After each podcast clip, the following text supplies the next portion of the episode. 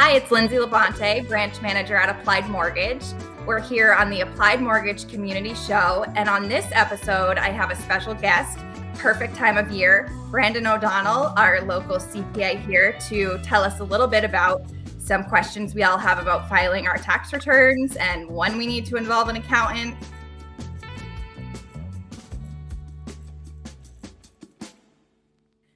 Uh, so, Brandon, can you tell us a little bit about yourself and your firm?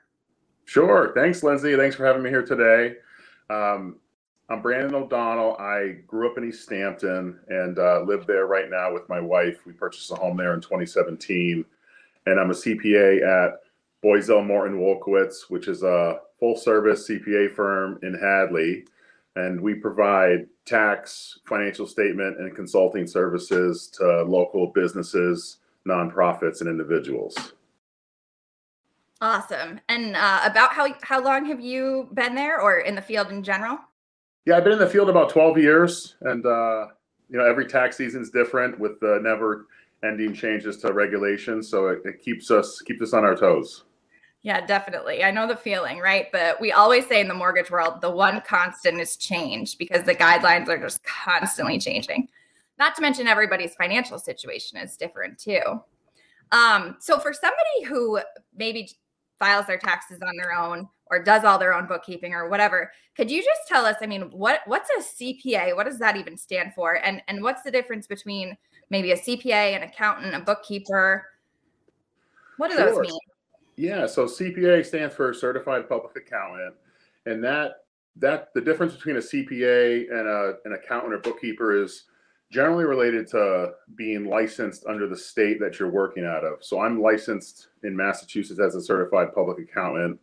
We're required to have a certain amount of continuing ed hours, pass attest, um, and maintain a co- or stand by a code of ethics. So, and uh, another big difference between CPAs and accountants is that we're allowed to provide a test services, which means we can issue financial statements on behalf of banks and nonprofits for um, investors and regulatory agencies.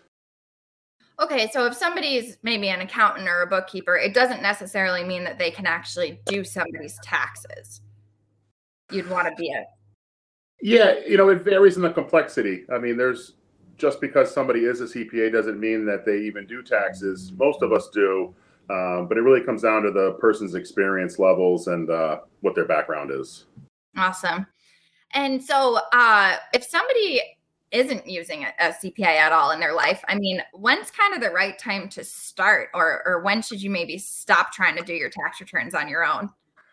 Yeah, I think it really starts when all those major life events happen. You know, we people get married, have children, they're buying a home for the first time or second time, maybe purchasing a rental property um, or starting a business. So those are the big times when people reach out to us for guidance on how that's going to impact their taxes and also just for short term and long term planning. Right. So probably the sooner the better. It's it's always like that. Maybe don't reach out till you need help and you're stuck, but partnering with the right CPA earlier is probably helpful. Um, and what are the most common ways that you help people better their financial or maybe specifically their tax situation? Sure. You know, I think the biggest thing is that we do our best to stay on top of all the changing legislation. And I think a great example of that is, you know, since the pandemic started, there's been a lot of stimulus and grants um, and loans available to small businesses and to some individuals. You know, we helped our clients, you know, get through that and try to get the most out of their um, opportunities. And a good example of that was the Paycheck Protection Program. We helped our clients as a kind of a go between from them and the banks to make sure that they were getting the money that they were entitled to. So, and another way we help our clients is coordinating with their investment advisors. So, you know, we try to look at it as a holistic, you know, planning for retirement, saving for their kids' college funds, and just to make sure they're on the way of meeting their goals financially, personally. We just try to give them any guidance we can to help them move along. So you really have an integrated approach to looking at all facets of their kind of financial picture and helping to guide people in the right direction. That sounds really important and definitely a reason to use a CPA sooner rather than later. Um, so you know, being a mortgage professional, the questions that I receive all the time as it pertains to taxes are, are mortgage related. So, especially this time of year, people are asking, what do I need to give my tax preparer to do my tax returns? Um, what is tax deductible as far as, you know, mortgages are concerned? Um, could you talk a little bit about, and, and it's going to be different for everybody's situation, right? But maybe just the typical homeowner that owns their own house or maybe another property um, what kind of information are you looking at there? Yeah, the, the most common document, you know, your company would provide anybody that has a loan with you is a Form 1098. And that form is going to detail the amount of interest that they paid in the prior year, which will be needed for their tax return. It'll also show um, any mortgage insurance or points that were paid. And it's often too that if real estate taxes and the um, homeowner's insurance is paid out of escrow, it will be disclosed on that form. So that's a really important form, Form 1098, to make sure you give to your person helping with your taxes. Also, in a year when you purchase, refinance, um, or sell a home, it's really it's a good idea to give your accountant the closing document from the attorney so they can evaluate that to look for any other tax write-offs that are included. On the mortgage interest side, depending on whether the home is a primary residence, a second home, or a rental home, it will change how the interest is deducted. If you have a rental property, the interest is deducted directly off of the rental income, whereas on your primary residence, it's deducted as part of itemized deductions as a whole. And so, an example of other itemized deductions could be real estate taxes that were paid, charitable donations that you made, some medical expenses, and then we throw in the mortgage interest as well. And so that will be deducted on your personal tax return against your wages and other income that you have. Okay, that makes sense. Whereas the rental property might be on your a different schedule or a business return if it's owned by a corporation or or what have you.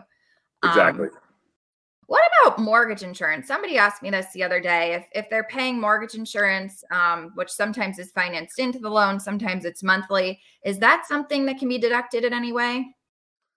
Yeah, the good news was they extended it. Originally, um, it was set to expire the, the deduction for a PMI.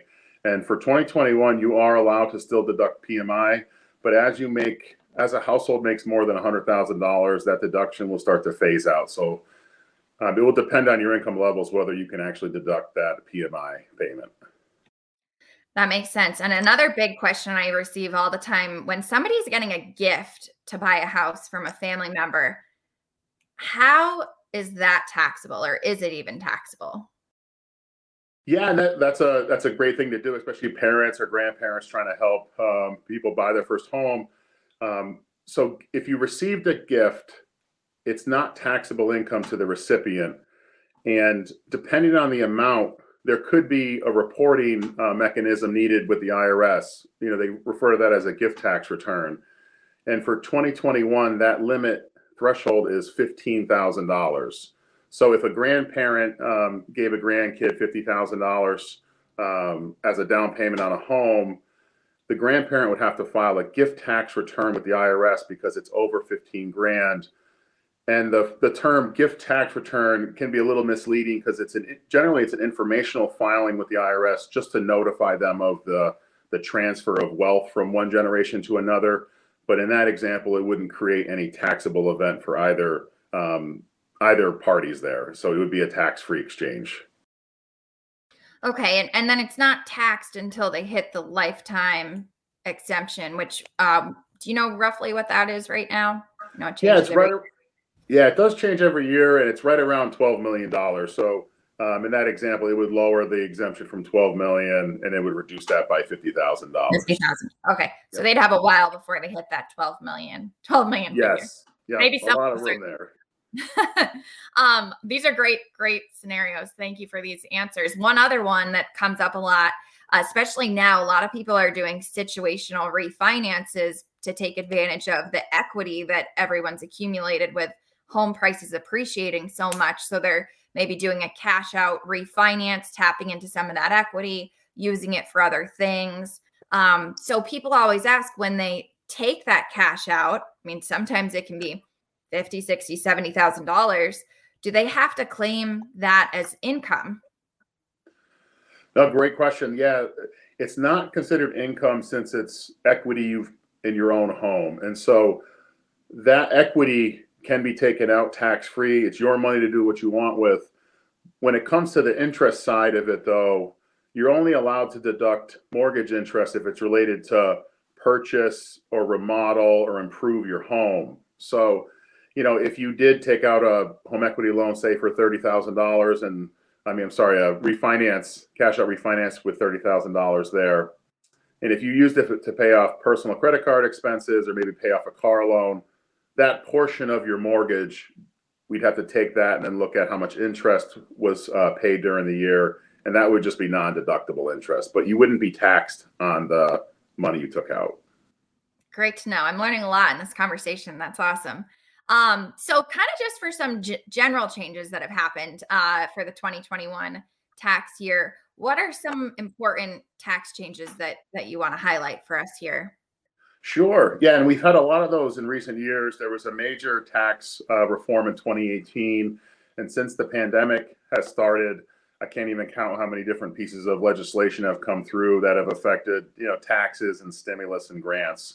Um, I think for 2021, a few that we should highlight is related to the expansion of the child tax credit. And so for 2021, the child tax credit was expanded from $2,000 per dependent up to $3,600 per dependent, depending on their age.